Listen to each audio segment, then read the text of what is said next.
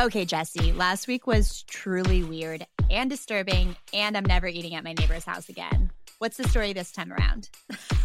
Andy, I promise when you come visit, I will only feed you beyond meat. This week, a torrid affair leads to family drama that leaves one man brutally beaten and murdered. When the police dig into the messy clan responsible, eight people are sent to prison for their misdeeds. I'm Andy Cassette. And I'm Jesse Prey, and this is Love Murder.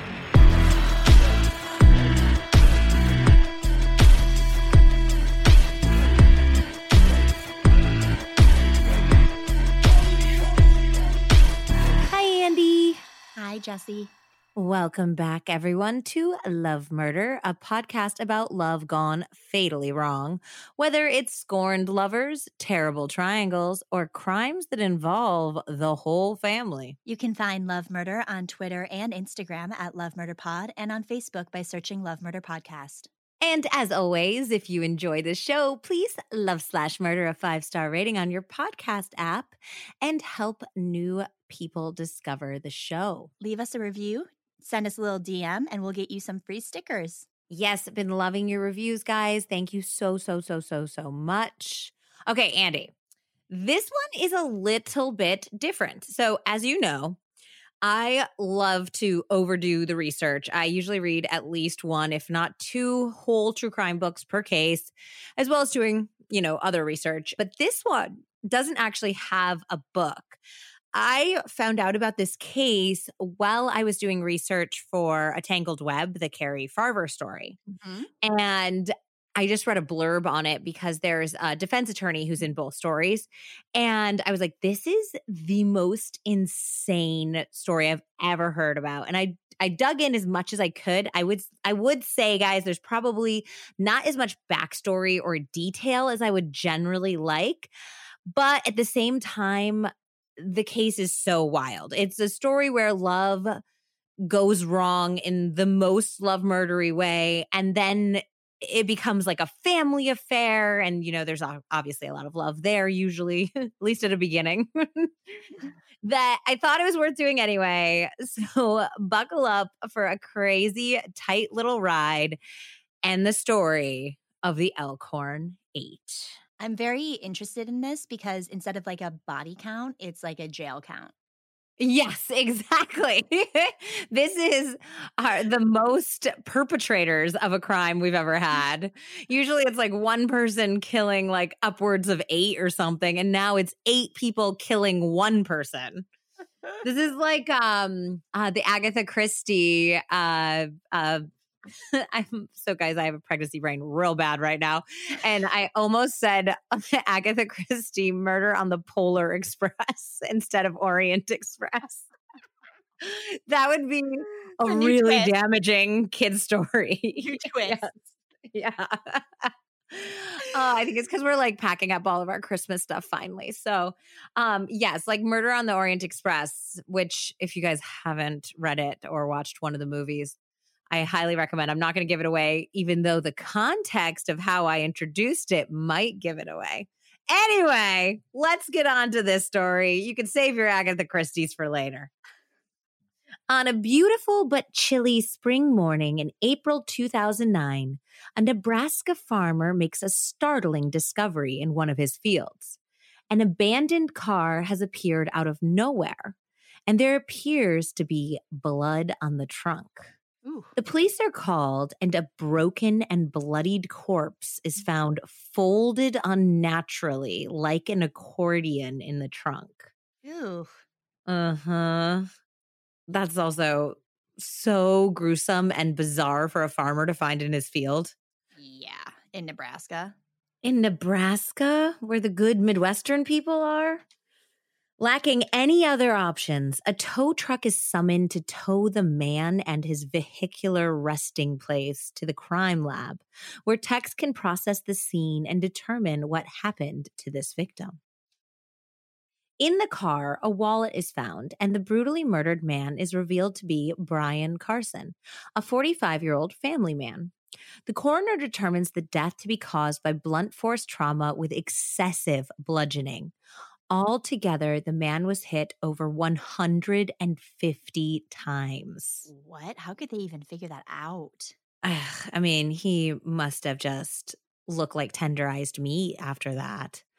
And it looks like multiple objects were used in the beating. Ugh. Ugh. Detectives surmise that, that this must have been quite the crime of passion to deliver such a gratuitous rain of blows. And they would be correct.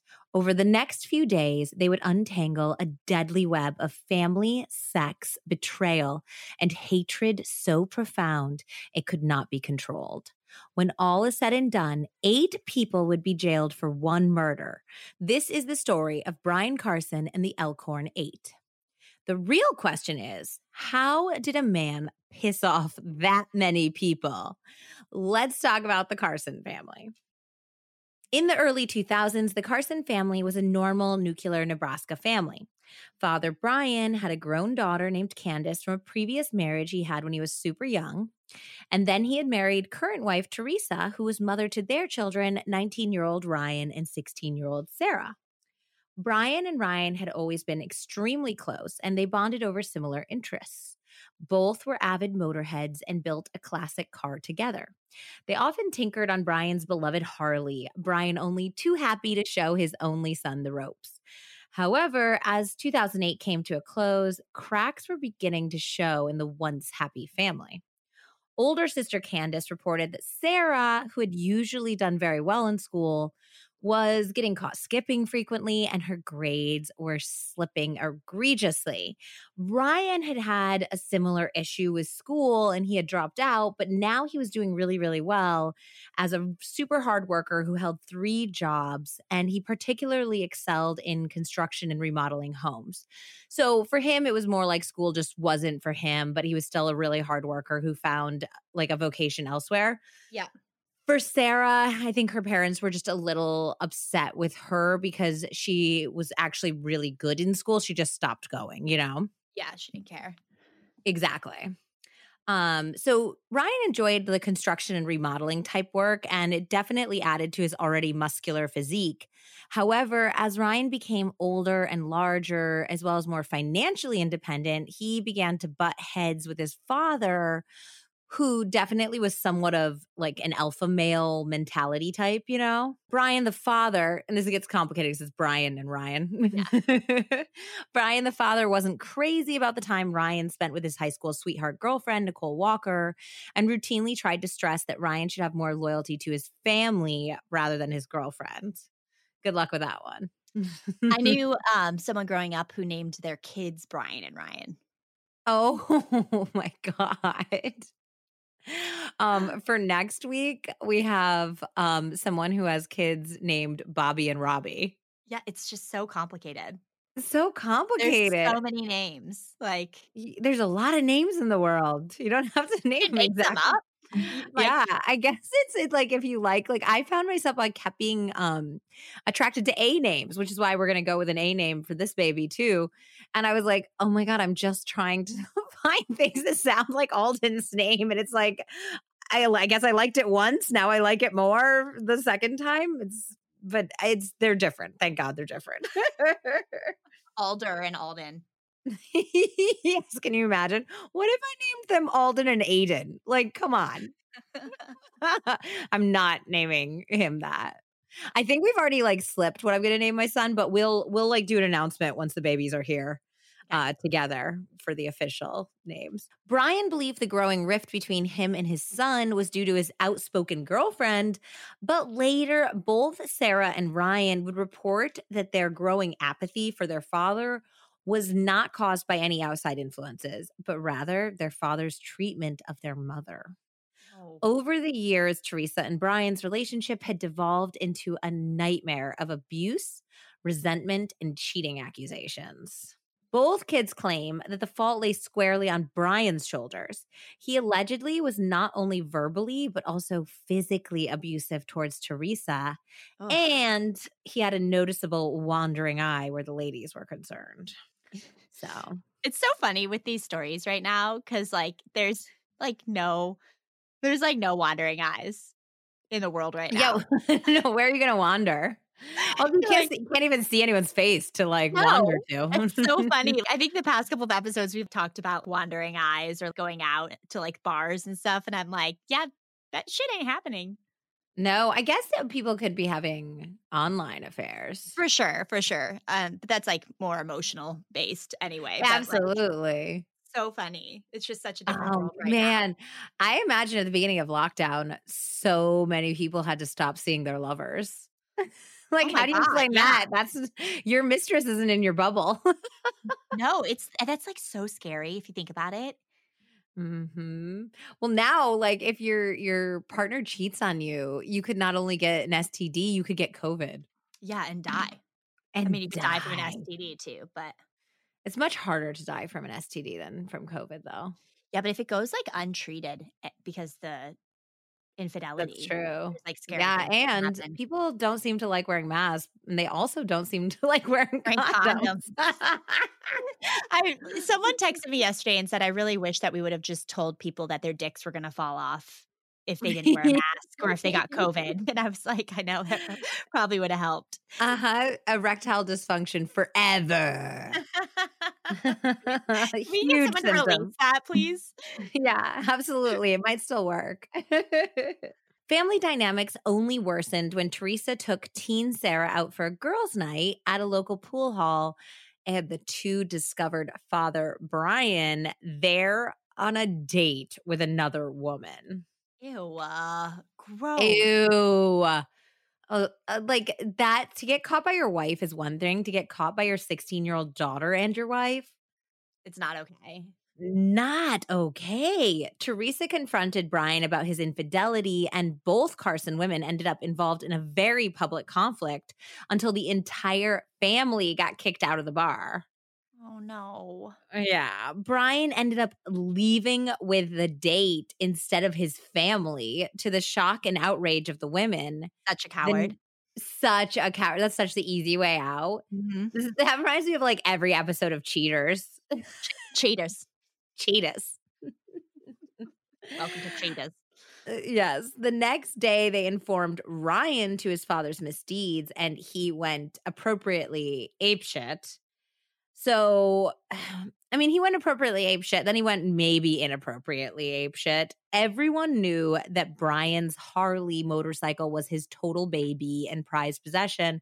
His daughter Candace said, "Oh, this is um where I got a lot of my information from was." Uh, the show Blood Relatives on Investigation Discovery. The episode is called Rotten to the Core and the My Life of Crime blog, which linked to all of the various local Nebraska newspaper articles, which was super helpful. Um, so those are my sources. And on the episode, Candace is talking about his motorcycle, and she said that Bryan was fond of telling all of his children that he loved the motorcycle more than them. Wow. What a piece he, of shit. He's such a piece of shit. I was like, can you imagine your dad saying that to you? This is more important to me than you, a living mm-hmm. thing. Yeah. So Ryan wanted to get revenge on Bryan, and he knew that motorcycle Bryan loved more than anything else in the world, including his own family. And Ryan took a wrench to it and started destroying the Harley. Good for him. So yeah, when Bryan discovers what Ryan's basically he catches him in the process of destroying the Harley, all hell breaks loose and this powder keg that has been, you know, just about to go off finally explodes. There's no like real physical fight at this point. Both men survive the confrontation. But this definitely created some extremely bad blood that was kind of impossible to reconcile between the two men at this point, you know? Yeah. And he's 16, you said? He's 19. So he is like a man at this point. He's ready to get out. And and mm-hmm. that's I think that this event really pushed him to get out. Ultimately, Ryan decides at this point that the best move for him and Nicole, who has recently graduated high school, is to move to Mississippi, where he has some relatives who can help the young couple make a fresh start which all things consider sounds like a really good plan. He obviously needs to get out of his father's home at this point. Yeah. Um, so things do look bright for a few weeks. Ryan joins the plumbers union and he gets a well-paying gig, and he and Nicole start planning their wedding. Nicole started getting a chest piece tattoo that it was like, I think it was like flowers and something else. I, I don't think it's like really a chest piece. I think it was more like a breast piece. like a tattoo. You know more about tattoos. I have zero tattoos. Andy has like 20. But it was like a boob tattoo, basically. Okay. And so she starts getting it. And the whole point is that it's going to be done in multiple pieces. And the last part is going to be Ryan's name, like for their wedding. Oh, never a good idea. Never a good idea. But before like she can finish the tattoo, the apple doesn't seem to fall far from the tree. And as they've been living in Mississippi for a couple months, Ryan begins to verbally abuse and belittle Nicole. Okay. So they've previously been mostly okay, but it seems like down in Mississippi, he's just starting to get really rude with her.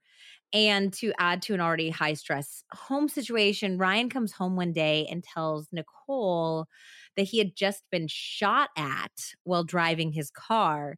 He also feels like someone has been following him and he thinks that it might have something to do with his father, like his father's getting somebody to stalk or harass him. Yep. As far as I can tell, there's no confirmation on whether his father did that or whether or not he was embellishing a situation because, you know, Nicole was starting to pull away from him. I'm not sure. So we don't know exactly what was going on, but this was like all going on during these like first few months that they were living in Nebraska. Okay. At this point, Nicole is like, I don't think this is working for me. She wasn't having as good a time in Mississippi as he was. Um, and obviously Hopefully all this crazy stuff. Get the tattoo part. She did not get the Ryan part tattooed yet. So she was in the clear with that. um, and she decides to move back to Nebraska by herself. So the two did agree to a trial separation and they kept talking while they were physically apart, but they weren't like really technically together at this point. So, fast forward to April 2009, Nicole is back in Nebraska. Teresa and Bryan are living separately, but still legally married. And Ryan is making it work in Mississippi. The family is scattered and not as close as it once was, but this seems like it's for the best given everything that's been going on with them. Yeah until the gruesome discovery of Bryan's battered body in the trunk of the car that he and his son had once so lovingly restored. After towing the car and performing the autopsy, it's very clear to Detective Chris Gordon that Bryan Carson must have rubbed someone or some people the wrong way.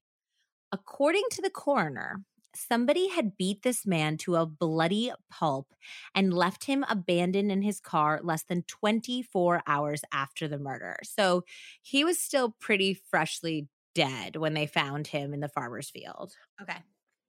Before the authorities can even alert Teresa about her estranged husband's untimely demise, she calls them on what appears to be an unrelated incident. Teresa has arrived home that morning from visiting her stepfather in Bellevue for the evening. She returned to find her door ajar and her home completely ransacked. Ooh. She called 911 upon returning to the home. So quickly, detectives suspect that the burglary of the Carson family home is actually staged. Just the way things were like flung about and the fact that nothing really of value was really stolen seems like it was completely staged for their benefit. More interesting than the supposed break in on the main floor, though, is what the cops find in the basement. There's evidence of some sort of bloody altercation, dried blood, a hasty cleanup attempt, a steam cleaner still sits out, and most tellingly, what looks like a five by eight foot chunk of carpet cut from the floor. All right, guys. it was a bad cleanup job. This was a bad plan. The detectives ask Teresa to come down to the station so that she can make a statement regarding the burglary, but once they get her inside an interrogation room, they deliver the bad news that her estranged husband has been murdered. They find it extremely odd when she registers no emotion whatsoever. And in her defense, I can understand that the guy was a cheat who allegedly beat her, but you'd still be at least surprised. You'd be like, he what? He was, you know, you even somebody you don't like that you find out was murdered, you're like shocked that they were murdered. Of course, of course. Yeah. So she just kind of is like, seems completely nonplussed, not surprised, like didn't even try to fake it. Teresa has an airtight alibi, however. She was 100 miles away. And not only can like other people verify that, traffic cameras can prove it because they can like track her journey, you know? Yeah, yeah. Yep. So she claims that son Ryan is still in Mississippi, so he couldn't have done it either.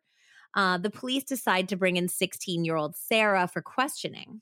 While they are locating Sarah to interview her, they also speak to several close friends and family members of the Carsons who suggest that Ryan may not be in Mississippi any longer. In fact, they have it on good authority that he has returned and is holed up at his ex girlfriend Nicole Walker's house. Hmm.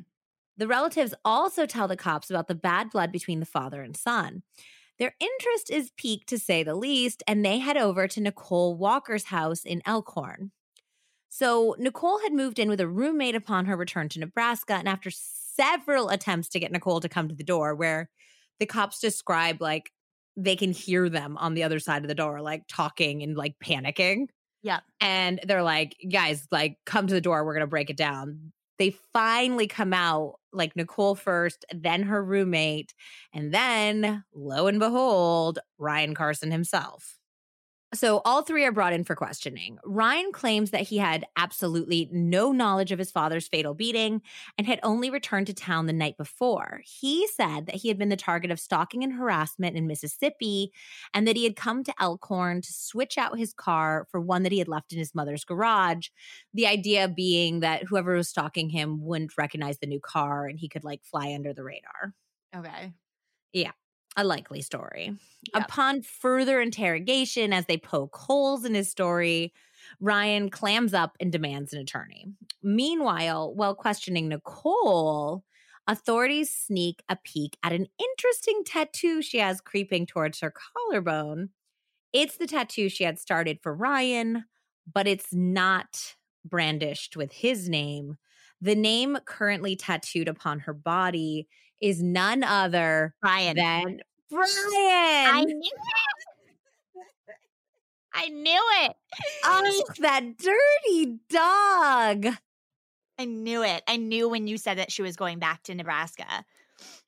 Yeah. So I, it is unclear about how that relationship started. If it was going on before, you know, like even when she was like underage potentially, she had been dating Ryan, the son, forever. So I have no idea how long she was like going out with Bryan. It's so gross. But upon her return to Elkhorn, she had even moved in with him for a little while. It is so gross. It's so gross. And a lot of people were really like upset with Nicole about this situation, but it's obviously, and like, I do not mean to victim blame, but it's on a 45 year old man not to date his teen son's girlfriend. Yeah. It's not good. Not not good all around. Everyone in this circumstance should have known better. But I also I don't know what kind of relationship and when it had started. Like he might have been grooming her for a while too because they started dating in their early teens, you know? Yeah. Oh god. So it's unclear exactly when this bizarre couple kindled up their romance, but it seemed to have been highly sexual and passionate enough to inspire a permanent mark on Nicole's body and psyche, which you can only imagine how Ryan felt about his dad's name being tattooed on his girlfriend. Where his was supposed to be. Also, Where like, his was supposed to be. If this was like her plan, she should have just done Ryan and then she could have just added the B. yeah. yeah, it's much easier to tack on than to tack off. Or she could have turned a bee mm. into a flower. Exactly. In the next interrogation room over, investigators have found Sarah to be the weak link among the teens. Like, obviously, she's the youngest one involved in this whole spectacle. Yeah. And they push hard on her as, like, they know that they're going to get the most answers from her. Through tears, Sarah reveals the truth of what happened that deadly night and what led up to it. Sarah says that it was she who had discovered the affair between her father and her brother's estranged girlfriend. Infuriated and shocked, she told her mother, Teresa, who in turn informed Ryan, who at the time was still in Mississippi. So Ryan had apparently been discussing reconciliation with Nicole and even contemplating a move back to Elkhorn so that the two could be reunited permanently when he discovered the infidelity. Ugh. Yeah. So he was beyond pissed off. And he already had a bad relationship with his father. So you can only imagine how much angrier he was at this point. Which I also wonder if there wasn't something nefarious going on, like when she was super young, maybe this was like the dad's revenge on Uh-huh. the son for screwing with his motorcycle, you know? Uh-huh. Yep. It's like She could have just come back and he could have just swooped her then too. Exactly. It's entirely possible Yeah. that she just moved back for totally innocent reasons and he swooped in on her then for revenge, you know? Yeah. Yeah. So this is wild speculation on my part. so basically, at this point, Sarah admits that it was then that Ryan decided to kill Bryan and he enlisted his entire family to assist in the homicide. Whoa. Whoa, for real. So Ryan convinced his teenage cousins, Colton Novascone and Ryan King, another Ryan, who were So both creative. so creative, this family, were both only 17 years old to drive from Mississippi to Nebraska to kill his father. Ugh. Raw. It- it's so raw. Those are babies. So it's two 17 year olds and 19 year old Ryan. Yeah. He further roped his mother and sister into the crime by having Teresa provide a place for the homicide, her home, and having 16 year old Sarah lure her father to the house. Whoa. Ugh. Yeah. Teresa did not want to have an active part in the murder. Plus, she wanted to have a good alibi as she wasn't on good terms with her estranged husband. And everybody knows they look at the spouse first. So she told the kids, like, do whatever you want to do. I just don't know. I don't want to know what happens here. And I want to come home to a clean house. You're still an accomplice. Eh, you're, you're still an accomplice, lady. Also, you have to consider your children's well being. Even though they're frustrated and upset, and you're frustrated and upset, they're 16 and 19. This is going to be something that even if they didn't get caught, it would scar their souls forever. Yeah. You know, like at some point, even though you're hurt because you were cheated on, you have to be the bigger person and be like, is this the best move for my children? And guess what? Killing their father isn't ever. No. Oh God. So she just like took off and she went to her stepfather's house, and that's how she established that alibi. Ryan forced Sarah into the plot by making her call their father and invite him over to the house. Court documents would later show that Ryan's initial plan was to kill his father as well as three other people who resided in a trailer with his father and make it look like a drug deal gone wrong. Okay. Fortunately for those individuals, but unfortunately for Bryan, Ryan and his accomplices decided using Sarah as bait and having three of them versus one was better odds than, you know, three versus four of the people who also lived in the trailer with Bryan, obviously. Um, so that would be more strategically advantageous. Also, like, you'd be killing innocent people, like everybody in this. As much as Bryan's a dick, he's still an innocent person, you know? He did beat his wife and yeah, this is not like we usually have like really innocent victims. This is this is a hard one to sell uh, like as a all around great family man over here. the shock effect is like the fact that the whole family fucking killed him. Yes. And that's like, that. when I was telling Nathaniel about the story, he was like, it takes a really bad dude for everyone in the entire family to want to take him down. Yeah. Like, even we have so many cases where somebody is genuinely terrible and there's still people at the trial defending them. You know, there's still followers, there's supporters. Didn't seem like anybody missed this guy. Yeah. Yeah. Tough Um, for Sarah- Bryan. Tough for Bryan. Bryan, it sounds like you made some mistakes along the way there, buddy. I mean, he had his older daughter Candace from a previous relationship had some nice things to say about him on the show. So I guess that's not nobody, you know? Yeah. Sarah was upset about her father's infidelity and mistreatment of their mother, but didn't necessarily want her father dead. After she placed the phone call, she began to cry and panic. And when Bryan finally arrived at the family home, she could not bring herself to open the door. I I think Sarah got in way over her head. I think that she had witnessed the abuse and the cheating and she was frustrated and she was venting and she was like, you know, when Ryan was like I'm going to kill him, she's like, "Yeah, yeah, you know." But she's 16 and when it actually like came to pass, I think she realized it was real and she wasn't actually prepared to be a part of it, but it was too late. Yeah, no. That's a ridiculous thing to be a part of. Yeah. Um, so even though she refused to answer the door, obviously this was still Bryan's house, even if he wasn't living there. So he just like walked in after no one answered the door. And immediately Ryan, Colton, and cousin Ryan all jumped him. So Sarah reported that years of hatred, resentment, and abuse were all triggered by Bryan seducing his long term girlfriend which clouded Ryan's judgment and he basically became like unrecognizable. Like he was untethered in the moment and like wildly and passionately assaulting his father with yeah. like a complete blood rage, you know? Yeah. So Sarah didn't want to witnessed that, of course. So she ran upstairs in horror, but she said, like in her statement, she said that she could hear her father pleading and begging for his life from downstairs while she was hiding upstairs. Oh, God. It's just so traumatizing. Uh, so eventually, the boys dragged him down to the basement where they spent the better part of an hour beating Bryan with a wrench a fire poker, like I think like a barbell, maybe too, and their fists until the 45 year old was dead. Whoa. Yeah.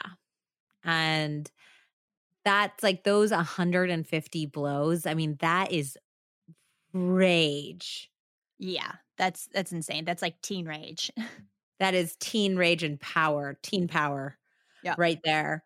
So Sarah concluded her statement saying that she wasn't sure what happened after the boys loaded up Bryan's corpse and they all like left the house in separate cars. Faced with his sister's confession, Ryan eventually accepted a plea deal and he corroborated Sarah's statements and then he outlined what happened next. He said that after determining that his father was indeed dead, the three young men contorted his large body to fit into the trunk of his car, having to essentially, quote, fold him in half to make him fit. So crazy.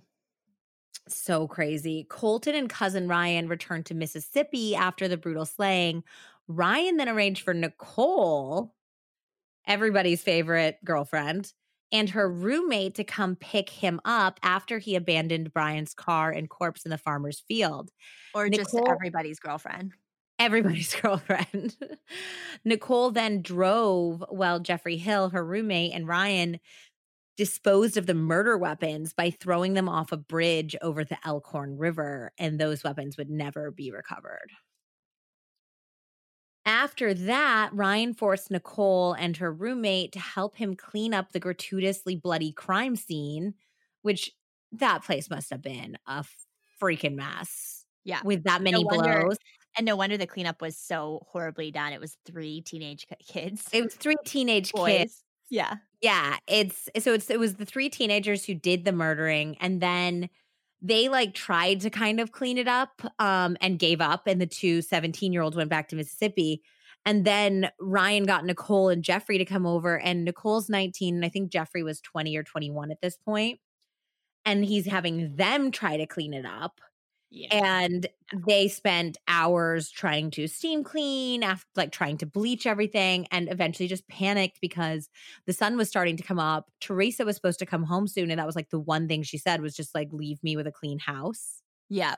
And then they cut the carpet out. And then I really, I really do not know what they were thinking. I think that they were panicking and they could not clean up the crime scene and they figured maybe we'll like try to stage this to make it look like a break in but it defies like all reason like why would bryan be in the home Why would somebody have broken in at that point? They didn't take anything, you know? Yeah. Just So- stupid.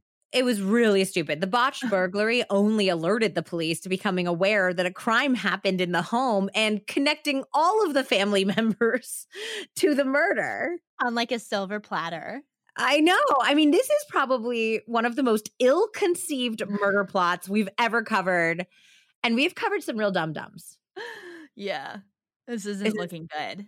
No, this is like the opposite of like Ocean's 11. this is this is Elkhorn's not top 8 over here.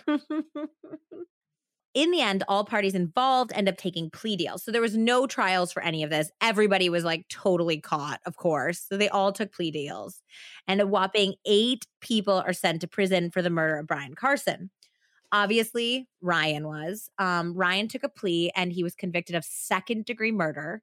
He received 60 to 80 years. He will be eligible for parole in 2039, but his projected release date is 2049. Wow. He will be 60 years old in Oh, 2049. no. That's his whole life. His whole life was spent in jail because he lost his temper. Ugh, so fucked. it's it's just such a disaster all the way around. Teresa, the mother, was sentenced to 18 to 20 years in the Nebraska Correctional Center for Women for her role in the murder. Technically, she was charged with accessory to felony murder. She got a good attorney, which is JMD from the Tangled Web story. He represented old Shanna Liz. He got screwed by Shanna Liz. Hopefully he got paid on this one. I I think I think he did. And she was released after 9 years, getting out on December 30th, 2019. So she got out like the day before 2020 started. Well, welcome to hell, Teresa. She's like, I could have just stayed in prison. This is Yeah, this is totally fucked. So her prison sentence just kept rolling uh, because then she had to just stay inside somewhere else. Oh my God. Yep. So both Colton Novascone and Ryan King, who were only 17 at the time of the murder, were given deals for 40 plus years for conspiracy to commit murder mhm, and felonious assault. Colton will be eligible for parole on April 10th, 2033, which will put him in his early 40s. And Ryan will be eligible for parole in 2029, though his projected release date is in 2031, which would make him around 40. So their whole life, too, for Wow. their cousin's vendetta. Jeffrey Hill, Nicole, Walk- Nicole Walker's roommate, received four to five years for accessory to murder, and he was released in January of 2012. So I think he ended up serving like two years. Okay. Um, 16 year old Sarah received a sealed juvenile sentence for criminal conspiracy to commit murder and accessory to a felony for her role in the murder, and she is now free. She was apparently pregnant at the time of her sentencing with a baby due in January of 2010. So, ostensibly, that child is now 11 years old. The father was most likely Sarah's teenage boyfriend at the time, Josh Dornacker, who was also convicted of being an accessory to the murder and sentenced to three to five years in a juvenile facility. Oh no. Uh huh. So both mom and dad Oh. were in jail at the time of the birth, I believe. oh my God. So he was released in less than three years in February of 2012. Okay, good. So I don't, I'm, I would be surprised if they're still together, seeing as they were so young when they got together, but at least they're not in prison any longer. Speaking of babies, Nicole Walker delivered a healthy baby in October of 2009, which, if you will recall, the murder happened in April of 2009, meaning that she was pregnant at the time of the slaying. With no Bryan's one, baby. well, no one knew. No one, including Nicole, knew when this was getting investigated whether she was pregnant with Ryan or Bryan's baby. But later, a DNA test would prove that it was Ryan's, the son's, not the father's. So it was the murderer's son rather than the murdered's son. Also, can you imagine not No. knowing? That's like that's either your brother or your son. Like the baby to Ryan. Isn't that oh crazy? Oh my god. Ugh. So cool, cool, cool, cool, cool. That's not at all weird. Nicole ended up serving one year and three months of her four to five year sentence for accessory to murder. She made further headlines in 2012 when she was found to be pregnant once again, this time by a guard at the Nebraska Center for Women. You've got to be kidding me. no, no. So technically, she was actually out on parole at the time of the conception, but it is unclear when the relationship began because that's where she was housed for her um, prison sentence. Yeah, but at least I mean, I can't believe I'm saying at least, but at least it, she got pregnant after she was released, you know. Yeah, exactly. So the couple claimed that they ran into each other at Walmart after her release and they struck up a romantic relationship then. Walmart, the the home for romantic relationships. It really is. It also is apparently a big center in Nebraska because it's where Shanna Liz went to get her wardrobe. Remember? And it's also love connection time over here. Um, so the guard was arrested as Nebraska state law prohibits corrections officers from having sex with parolees because offenders remain under the control of the prison system. So there's still an imbalance of power there. Of course, yeah. Um, he pled down to one misdemeanor charge of prohibited acts of a corrections employee, and he was fined two hundred and fifty dollars. Wow. Yep. As of July 18th, 2012, in this uh, newspaper article, the couple were still together and living with their infant daughter. What a mess. Mess. And what about her other Mess. kids? Um, I'm not really sure. I'm guessing that the I don't know if the child was actually I said boy, but I'm not sure if it was a boy or a girl. Um, I'm guessing that she regained custody of the child. Huh. Like Ryan's locked up and I don't Maybe know. Teresa I- uh, helped? Teresa, well, Teresa was locked up until this last year. Oh yeah. So it was probably Nicole's parents took care of the baby for a while, you know? Yeah. Jesus. Yeah. So one man dead and eight people's lives ruined forever because of some family drama and an affair. I mean, honestly, they should have just gone on Jerry Springer and avoided the murder raps. Maybe made a name for themselves, got a little of that reality television money. Oh God. Whoa. That is And- crazy. Isn't that a crazy? So you see why I had to do it, even though I didn't have like a book on it. I was like, this is like the epitome of a love murder gone wrong. It's like the love we have for our family members, the love we have for our partners. There's an affair, and then an entire family joins forces to kill the like patriarch. These people have too much time on their hands. Oh my gosh, yes.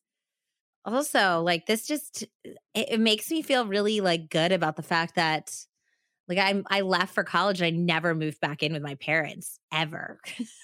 like I was like, bye. You need a healthy separation when you're all adults, I think. Yeah. No, for sure. like my parents weren't like this at all. So like I don't think we were ever at a worry of this happening, but geez Louise. Yeah, so that's this week's episode. What do you guys think? If you liked this story, which is just slightly shorter than our usual ones, please let me know. Write us a review. We'll send you a code for some free stickers. And we have a really banger episode coming up next week with a Black Widow type lady. So come back for next week for a longer episode and uh, a bigger body count. In conclusion, don't don't sleep with your kid's ex. Just don't do it. I also would like to note that you really should not sleep with your kid's ex, Yes, Ever. and no matter any circumstances. as always, don't sleep with your kid's ex. Let's just end on that one because I just I'm, I'm I'm dumbfounded. So that's it. This week we just leave you on keep it in your pants when it's where your kid's been. Signing off. Signing off. Thanks for listening. Bye.